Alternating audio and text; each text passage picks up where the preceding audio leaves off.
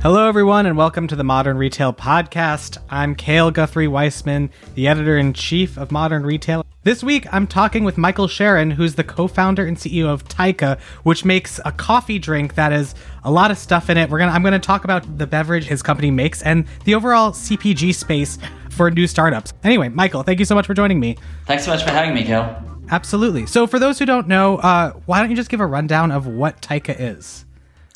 Sure. Well, uh, Taika is coffee that accentuates reality. It's a blend of the highest quality uh, premium craft coffee uh, along with some proprietary adaptogens, so herbs and functional mushrooms, uh, which leaves you feeling awake, aware, and inspired. So, what's the story behind what made you say, I'm going to take coffee, which, you know, makes me not tired, and I'm going to add these adaptogens to it?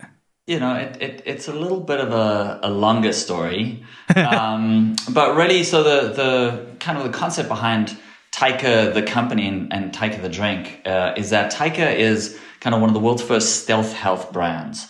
Um, and our mission is to really help people effortlessly live healthier lives. We do this by taking uh, CPG products that many people consume many billions of times around the world every single day and redesigning them to be absolutely delicious and then authentically healthy for you. So how do we come up with this and, and, and where did this all come from? Um, so really the, this came from kind of a, a, a deep desire uh, to take amazing uh, coffee uh, and then you know my co-founder and I like really didn't like the way that coffee made us feel and so um, let's let's actually like rewind a little bit so my background is in technology. I spent many years working at uh, technology companies. Um, and kind of uh, about 12 years ago, uh, I was working uh, like a high stress tech job. Uh, I was working at Facebook and I was drinking a lot of coffee. Uh, and as, as part of this kind of exercise of drinking a lot of coffee, I, I tried, you know, just a, a little experiment along the way. And that little experiment was to stop putting sugar in my tea and coffee that I was drinking. Uh, now, I, I grew up in South Africa, and growing up in South Africa, basically the only way you can drink hot beverages is by putting five spoons of sugar in it, and only then is it sort of safe to drink. Uh, and so I don't really even remember why I stopped doing this, but I think I was just, you know, trying to do something different. Um, and then as soon as I did that, it is sort of like a light bulb moment. Like basically, like I was able to really taste the difference between this sort of like terrible deli coffee that I was drinking and like actually amazing third wave coffee. Uh, and so as soon as that happened, I became the world's biggest coffee snob. Uh, and then started, you know, telling my friends about how they're brewing it wrong and what they need to be doing, and everybody loved me for that. There's always one in, in, in some group of friends. I, am actually that person with my friends. Uh. Oh, phenomenal, phenomenal! we'll, we'll, get on really well. Um, yeah. And and then because I was drinking that much coffee, uh, I was also feeling the effects uh, and so I would be drinking, you know, like three or four coffees a day, and that's just like way too much caffeine. Um, and so, like any good product nerd, I went onto the internet and discovered that there's a whole lot of these fascinating uh, compounds like adaptogens, functional mushrooms, which help mitigate the effects of the caffeine. Um, and one of the first ones that I, I started taking on a daily basis was called L-theanine. So I don't know if you've heard of L-theanine, um, but if you've had tea at all in any way, then you've had L-theanine. Uh, the name itself means uh, it comes from uh, tea. So basically, it's naturally present in tea leaves. Uh, and what it does is it, it mitigates the effects of the caffeine. So you never kind of feel like tweaky. So you never feel like you've had like way too much coffee. Um, the thing is, uh, L-theanine is not naturally present in coffee beans. And so if you take L-theanine and drink coffee, you have this amazing sort of like calming focused effect that you get when you just drink tea. And then you also have kind of the stimulation that people crave and people love with coffee. And so this, this all started kind of like coming together, uh, around two years ago, just over two years ago when I met my co-founder Kal. Uh, Kal is kind of brilliant. He's like one of the best baristas in the world, kind of world champion, won all sorts of competitions by the time he was 21. And then, you know, running a coffee shop in Helsinki, he realized that, you know, to really like scale out coffee, to really kind of get coffee to a lot more people, um, you need to start some kind of company to like get it out there. So he moved to Silicon Valley and kicked off the super high quality instant coffee movement with his first company called Sudden Coffee. Uh, and then I met him when he he left that company and was kind of like working on his next idea. Uh, and so for me, I was fascinated by coffee and fascinated by getting people to drink better coffee. Um, and Kal was this guy who like knew how to like create better coffee at scale. Uh, and then we connected around this idea of taking these uh, adaptogens and functional mushrooms and putting them into this like really convenient ready to drink package that we could just like hand to our friends and all they needed to do was kind of like you know crack the lid and, and sip it down and they'd get all the benefits wow there's a lot there um, one thing i've always want to know and i'm i feel like there's an influx of different products nowadays that say that they have uh, certain things like adaptogens, etc. So it always struck me that v- vague words that say that they're good for you are some kind of buzzword. So walk me through why is an adaptogen not a buzzword that just means uh, an additive? Yeah, that that is an excellent point. Um, so there's there's a whole lot of buzzwords that have been floating around the space for many many years.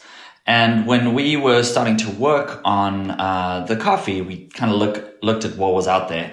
Uh, and you may have heard some of these terms before, like nootropics, where people mm-hmm. talk about a term like nootropics.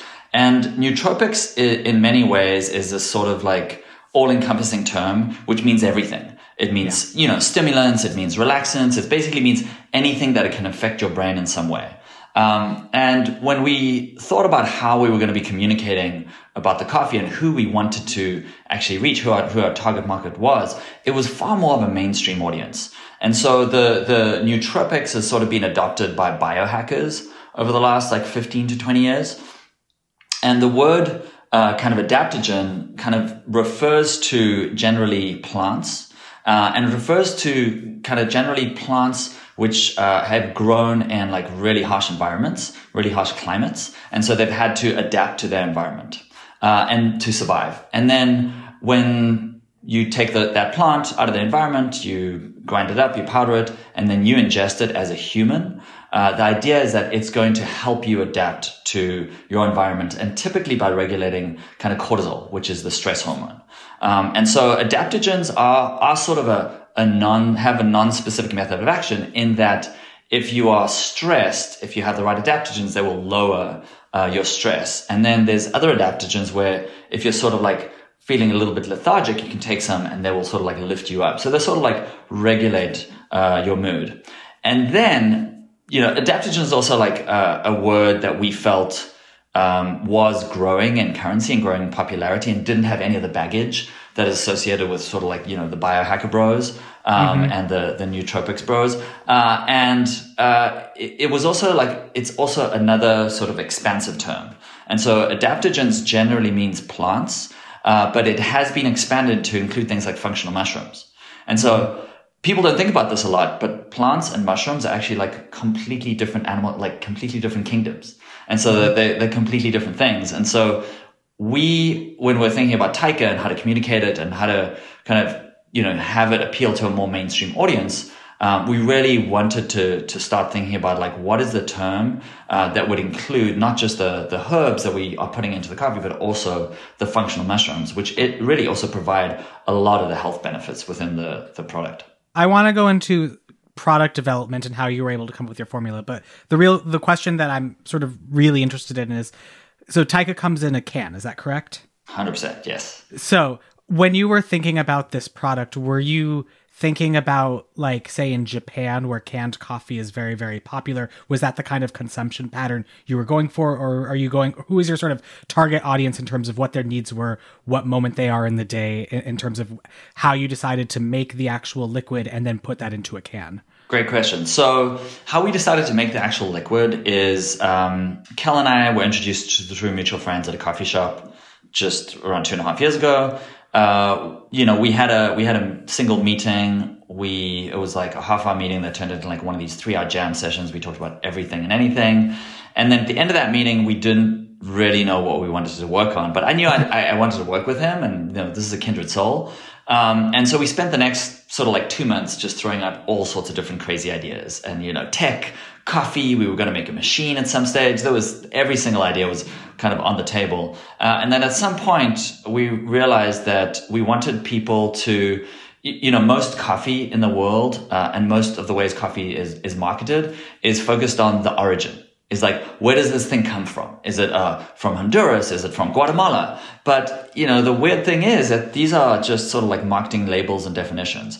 99.999% of people in the world cannot tell the difference between a Guatemala and a Honduras and do not even understand the variances. And so they're just p- picking, you know, A or B. And so for us, we realized that coffee is one of the original functional beverages. It makes you feel different. And we instead wanted to focus on a, a, a destination. Uh, how does the coffee make you feel? How's it going to make you feel after you drink it, after you consume it? Um, and so that was sort of like the rough idea and the rough framework for the company. Um, in terms of form factor, uh, it's interesting. We actually just moved into a, new office here in San Francisco, and I found some like ancient, ancient things. This is uh, this is sort of like one of the very first things we had. We made it with, and you can see, you, you know, in terms of the form factor, we basically started making things in my kitchen, um, and very quickly realized that we had to kind of like put it into a format that was much more easily accessible. So we so ended for up just working, to interrupt, uh, he was showing me a clear bottle. It was like a clear water bottle like thing. Just so for for those listening in.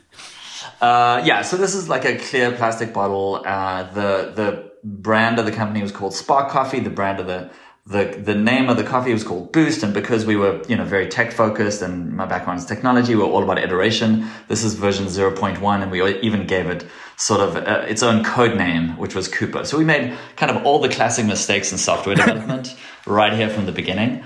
Um, but we knew that we, you know, we, we knew we wanted to iterate really, really quickly. And we knew also wanted to like create something that people wouldn't have to question.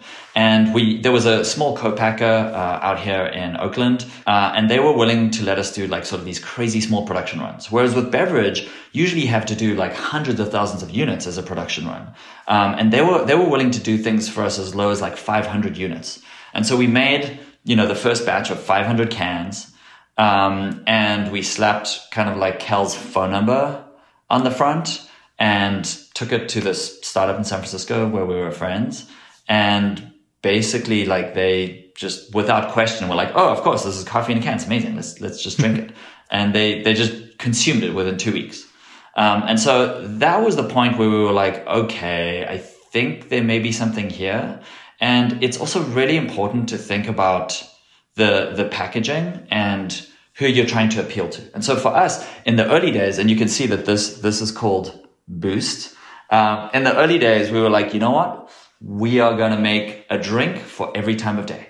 So in the morning, you're going to wake up and you're going to have the boost. It's going to have, you know, a special adaptogen blend that's going to give you, you know, energy for hours. In the afternoon, we're going to make something called focus. And then the evening, we're going to make something called chill. Um, and that was kind of the original like vision for the company is a beverage for sort of like every kind of use occasion that you may want to have. Uh, and broadly, when we started off, we were appealing to sort of like 25 to 44 tech workers uh, in in San Francisco, and then you know we just sort of like iterated and iterated from there. Got it. This sort of gets into it a little bit, but you started very very small with your co-packer, only a few hundred. Talk to me about the sort of scale and distribution strategy. Who who how did you first get the product into the hands of not necessarily beta testers but actual c- customers?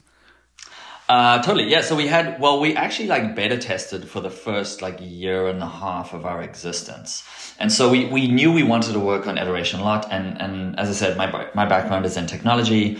Um, at Facebook, I worked a lot on sort of the A-B testing systems that we used. And so we were obsessed with like A-B testing sort of everything. And because we had this co-packer that was letting us do these like actually stupidly small production runs, they were definitely losing money on us.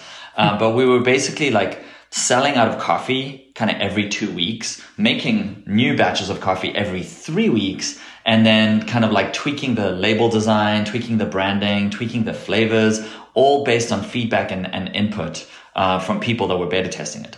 And while we were doing this, uh, we were also selling our coffee to more and more startups in the Bay Area. And so for us, this was just this, like we had no idea why, not, why everybody wasn't doing this it was just phenomenal because we were getting paid to beta test and develop the product. We were getting paid to build out the distribution and we were getting paid to build out the brand. Um, and so we were like, this is amazing. We, we don't even care about, any, you know, any of the other categories that people are going into. We're going to scale by putting this into every kind of like company's fridge kind of across America. And of course, that strategy worked really, really well right up until COVID. Yeah. Um, and so the beginning of COVID, when everybody went home, um, we sort of lost 100% of our revenue from there. And, you know, just a little bit beforehand and, and around that time, we had started you know, thinking about how we wanted to take this consumer product and really put it where consumers are. And so we we started talking to retailers. Uh, we just gotten into kind of some of the premium retailers in San Francisco, like Buy Grocery, uh, and then we were thinking about kind of a, a DTC launch. Um, and so, but as as COVID hit, that just really accelerated things. And so we had to pivot like overnight from this sort of like B2B food service brand where we were used to getting orders from companies for like, just, you know, get us 20 cases of coffee and just like stock the fridges and it'll be fine. That was like one customer. We had yeah. no idea how good we had it because we switched and, and, and luckily at the beginning of COVID, um, Kal and, and the team had just put together this, uh, uh, partnership where we basically had warehouses in New York, San Francisco, and LA, and we were able to deliver products by then just handing it over to our Postmates. So we did local delivery in each of those three markets. And so uh, at the beginning of pandemic, people would just look at the can because the can has this, you know, big phone number on the front. It's sort of like really easy to get hold of us. And so they would text us and then we would just start delivering directly to their homes instead of the startup offices. Um, and that really is a thing that, that sort of like saved us and gave us a, foundation to then get to our launch, which, which happened in May. Uh, and, and when we launched, we launched the, the full DTC website. So what you, it wasn't just kind of like texting us to get the coffee. You went onto the website to order it. Uh, and then we were also available in uh, all five locations of Erewhon down in LA. All right. We're going to take a quick break right now. We'll be right back after this message from our sponsor. Give me some sense. How many people actually texted you like w- in the beginning? Did, like what like what kind of sort of response did that actually see? Because I've always heard people say that, but I'm like I've I've never thought about seeing a phone number on my can and then actually texting it, but people did, and that that actually helped with, with the launch with the DTC launch. Oh yeah, hundred um, percent. And so we we had we had sort of I don't know we had thousands of people that were texting us from our startup days, and so the the the text is interesting because it's sort of you know we we definitely weren't the first to put a phone number on the can. Um, mm-hmm. But what, the way we think about it is it's not about being transactional. So when we first did it, like right at the beginning in like January 2019, it was Kal's actual phone number on the can because we were, you know, we are going to a lot of his friends and like my friends that had companies. And so it was also, it was, it was like one of the things that we say about the brand, one of the, one of the kind of the, the mottos that we like to live by is made for friends by friends. And so we were like, okay, cool. We can trust friends with our phone number. Let's just see what happens. And this is, this is, it was the only way to get hold of us at the beginning. Mm-hmm. It was the only way to text us. And so we were, we got feedback through that number and we got reorders through that number. Um, then as, you know, we started delivering to more and more offices, we realized that, you know, people were using it for a very different purpose. They were using it to communicate and connect with us. And, and, you know, in the first month, basically, because it was Kal's personal phone number, I got super jealous because he was sitting there getting these like dopamine hits from like people texting him all the time and was just like responding to them. And I'd be like, uh, what are they saying? Like, like, you know, peering over his shoulder. And so, you know, after a month, we switched to the shared number that we have now, um, which is sort of a shared inbox. Uh, and then, you know, just later on, we started realizing that people weren't like nobody, people didn't care that much about reordering through text, but people cared about communicating. People cared about, you know, talking to us. People cared about kind of like the weird things that we would say. And so we, we realized that this was eventually like not about being transactional. This is about being transparent, direct, and being about kind of extension of the brand. This is a brand experience touchpoint for us more than anything.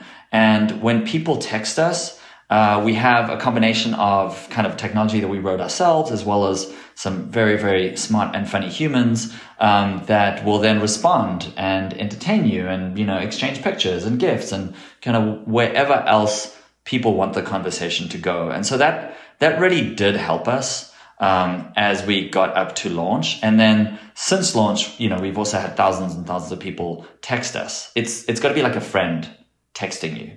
Um, and it, especially what we saw during during COVID is you know people are like stuck at home. People are like a lot more bored and lonely. And if you provide them with some kind of entertainment, if you provide them with some kind of thing, they really kind of respond very very well to it. Um, and so Kal calls this uh, scalable hospitality, where if you think about it, you go into a, a coffee shop, like a, a, local coffee shop, like in person, you know, in the before times, and you would, you know, make friends with your barista and you would chat to them. They would tell you a little bit about their day. You would tell them about what's what's exciting, what's going on, uh, and then you know they'd make you this delicious latte or whatever you're having, and say goodbye, and you'd have that little slice of humanity to kind of like connect you and give you hospitality in that moment in your day. Uh, and what we're trying to do is extend that out and scale that out. Uh, and so scalable hospitality is basically like the, the reason and for why we have the phone number and what we're going to continue doing with it in the future you know, SMS texting has been around for a while. I'd be interested just to hear, like, I think now specifically because there is going to be with what's coming up with iOS 4, what's here with iOS 14, what's coming up with Google Sandbox, all of these sort of privacy plays, having a, a customer's phone number is so important. So, do you, are you tweaking sort of how you interact as a result of that, or do you still view it as this very much more conversational sort of retention play rather than promotional play? So, yeah, excellent question. Um, we're not tweaking what we do as a result of that because the way we started and what we do from the beginning has been different.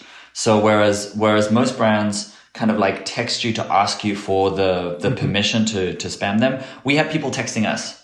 We never proactively send a text message to a consumer. We're not trying to harvest their number. We're trying to have a conversation with them. Um, we do ask them for permission. So we will kind of do some promotion with this number, with this experience. Um, but for us, it's it's such a high value, high signal channel. When you think about the the kinds of channels that are available to communicate with consumers, um, there was sort of this craze a couple of years ago where every single brand and you know their cousin was building an app. Why yeah. were they building an app? Because they get access to notifications on the device. And like push notifications on your iOS, on your Android, that's, you know, that's the holy grail. Well, guess what? You know, most people have uh, notifications turned on by default for SMS and they do not want to turn it off. So this is one of the highest value, highest signal channels you can have. And what we don't want to do is abuse it and send people like a 20% discount code like every two days. Because, you know, if you had a friend that sent you a 20% discount code to the same shop every two days, you know, you'd block them or you would just unfriend them or just ask them to mm-hmm. knock it off. And so as a brand, it's even more important to think about the relationship that you want to have with the consumer and be able to communicate the right kinds of things to them. And so for us, uh, as a brand, we have many, many more people texting us than we have, for example, even on our email list or following us on Instagram. Um, we have these crazy, super high engagement conversations with people uh, where people are texting us for like over a year. Uh, we have people that have been texting us on a daily basis for like months at a time.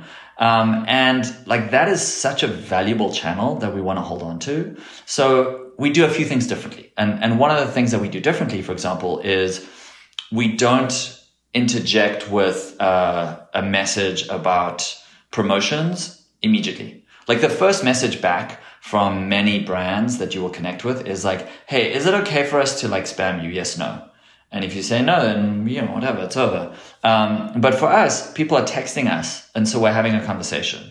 And so within the first 24 hours, we let that conversation happen. And then after that, um, we send out the kind of the, the message that's required for um, the permission. Uh, and the vast majority of people have never texted us stop. So we have kind of a, like a less than 1% unsubscribe rate on our SMS hotline, uh, which is pretty high because we're also, you know, obviously if we start to do some of the promotional activities that we're thinking about, that will probably go up. Uh, but right now we, we, you know, we want to make sure that we continue doing this, but we really respect the channel and we really respect kind of the, the trust that people have put in us uh, by texting and treating this as a brand, as a friend. What percentage of customers would you say interface with the SMS? Uh, it's what percentage of customers? Yeah, or like um, like just a, a what percentage ballpark of pe- people who actually buy? Yeah. Um, it's it's pretty high. It's probably in like the eighty percent range. Wow. Um, there's definitely there's definitely a bunch of people. So we have um, we have we've run a bunch of different experiments. We also have uh, we we used to have some notifications, um, like really real time notifications. When we did uh, real time deliveries within 2 hours, we would have notifications come through uh, on SMS, and we'd have sort of like little maps where you could see where your delivery was and all of that kind of thing. Uh, and then post delivery, we would have a survey that gets sent out through SMS where people just have to respond sort of like one to five to let us know what the experience was like. Uh, and we have, if people aren't texting us directly and talking to us, then they're responding to some of those kinds of things as well. Got it. So let's go into sort of the last year because you mentioned B2B sales plummeted, then you sort of shifted more to DTC, had your launch. How has the last year been and what are you, what's your predominant channel? Are you mostly selling DTC now or you mentioned some retail relationships uh, on the West Coast? Sort of what's the makeup now and how has that grown? Great question. The last year has been uh, kind of uh, insane for us because uh, a lot of things changed. A lot of things changed in terms, I think, for, for everybody. Um, for us, I, I think COVID was actually really good for us in terms of like focusing us on where we need to go and what we need to do. Um, and we we launched officially in uh, May 2020, and it was just two weeks uh, before sort of the kind of the the police protests and all of that stuff. And so, just as a as a brand, it was sort of just a as a new brand. Uh, it was sort of kind of like a weird time, a weird time to know kind of like what to do. Um, but you know, one thing we realized during COVID is that grocery stores, uh, retailers are staying open. Um, DTC is, is still, is still good, but part of the, you, know, part of what we need to do is really like scale out, uh, DTC aggressively.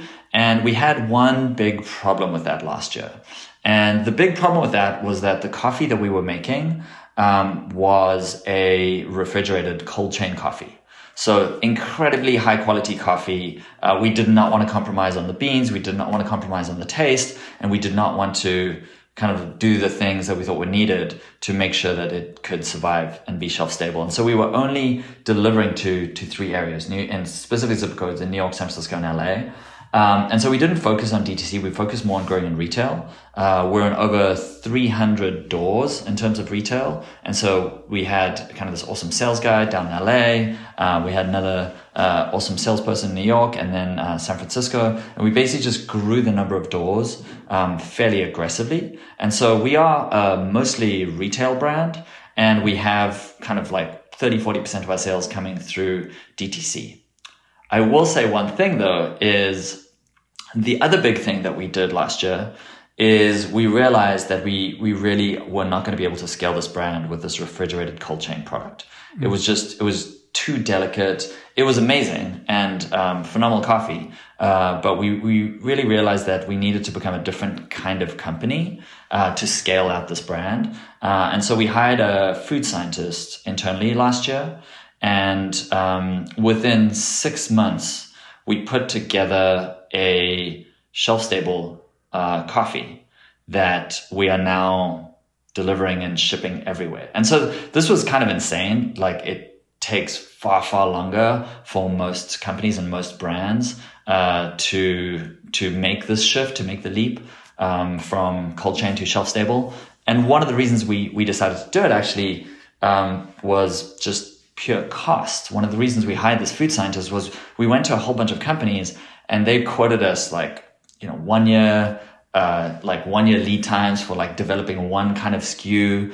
And, you know, what happens with a lot of these companies is that they own the formulations and mm. they own kind of like all of that IP. And they basically they give you the SKU and then you go off and you produce it. And then as a beverage company, you just market the crap out of that. Um, and for us, we knew that, you know, we, we were a stealth health brand we knew that we wanted to, kind of like redesign products ourselves. And we had this sort of like A B testing, iterative DNA uh, inside us. Uh, and so we realized that we could hire this, this food scientist. What we didn't realize, what he, he could get done kind of in half the, less than like half the time because we took all three of our SKUs. So the black coffee, the oat milk latte, and the macadamia latte. Uh, and we created amazing tasting shelf stable versions um, that we started shipping to customers in January. Um, and so that was honestly, I think that was probably one of the biggest changes uh, because since then we've actually completely shifted and recreated our DTC operations. Um, instead of just delivering in New York, San Francisco, and LA, um, we are now delivering and shipping. We're shipping, sorry, nationwide. We have a fulfillment center in uh, Nevada, and we're you know seeing DTC actually start to take off in a way that we didn't even know was possible. So we've been growing kind of thirty percent month over month um, since we did this, and just really excited to kind of continue growing DTC um, while at the same time kind of doing the this the slower but sort of like larger like retail rollout. What is your ideal mix in terms of percentage between wholesale and DTC? Do you want to be 50-50 or sort of what what are you putting what are you growing more or trying to put more emphasis on right now?